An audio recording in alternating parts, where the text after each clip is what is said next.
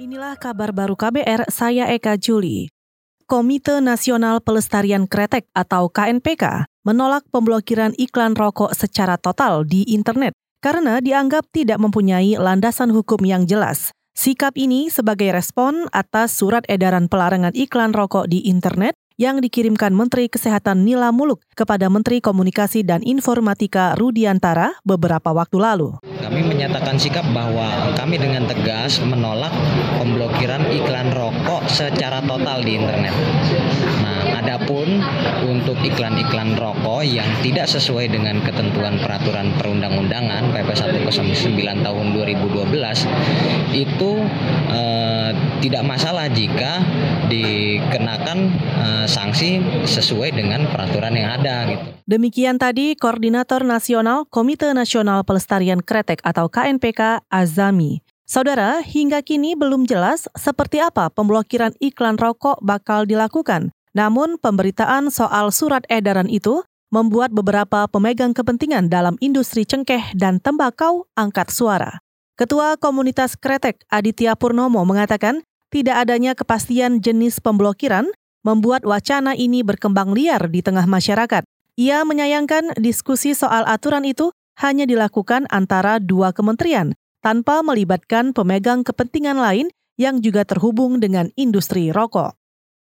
Indeks harga saham gabungan atau IHSG hari ini berpeluang melaju di teritori positif. Investor asing yang masih tertarik untuk berinvestasi di Indonesia bakal jadi penopang pergerakan indeks. Merujuk data Bursa Efek Indonesia, aliran dana asing yang masuk secara year to date sebesar 59,58 miliar rupiah. Sementara pada perdagangan Kamis, asing tercatat melakukan net sale sebesar 135,6 miliar rupiah. Tren positif juga terjadi pada mata uang rupiah, menyusul penguatan seluruh mata uang utama Asia terhadap dolar Amerika Serikat. Nilai tukar rupiah berada di posisi 14.135 rupiah per dolar Amerika Serikat pada perdagangan pasar spot Jumat pagi, menguat 0,04 persen dibandingkan penutupan Kamis, yakni 14.140 rupiah per dolar Amerika Serikat. Saudara Menteri Dalam Negeri Prancis, Christophe Castaner, telah mengeluarkan perintah untuk meningkatkan keamanan di sekitar tempat ibadah di seluruh Prancis. Ini menyusul teror penembakan di sebuah masjid. Mengutip AFP, seorang imam masjid dan seorang jemaah mengalami luka-luka dalam serangan terhadap masjid di kawasan Brittany, bagian barat Laut Prancis. Dewan Keimanan Muslim Prancis mengatakan imam masjid Rasid El Jai terkena tembakan di bagian perut dan kaki, sedangkan seorang jemaah menderita luka-luka akibat dua peluru yang bersarang pihak keamanan tengah melakukan penyelidikan terhadap peristiwa tersebut. Pebalap Yamaha Valentino Rossi mengaku sudah kalah bersaing dalam perburuan gelar juara dunia MotoGP 2019.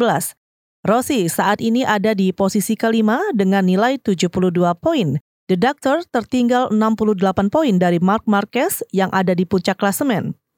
Seperti dilansir CNN, meski masih ada 12 seri tersisa, Rossi memilih untuk realistis terhadap peluangnya untuk menjadi juara dunia. Pilihan Rossi untuk bersikap realistis terbilang tepat jika menilik penampilan Mark Marquez di MotoGP 2019 sejauh ini. Marquez meraih empat kemenangan plus dua runner-up dalam tujuh seri MotoGP yang telah dilalui. Marquez hanya sekali gagal mendapat poin, yaitu di MotoGP Amerika Serikat. Saudara demikian kabar baru, saya Eka Juli.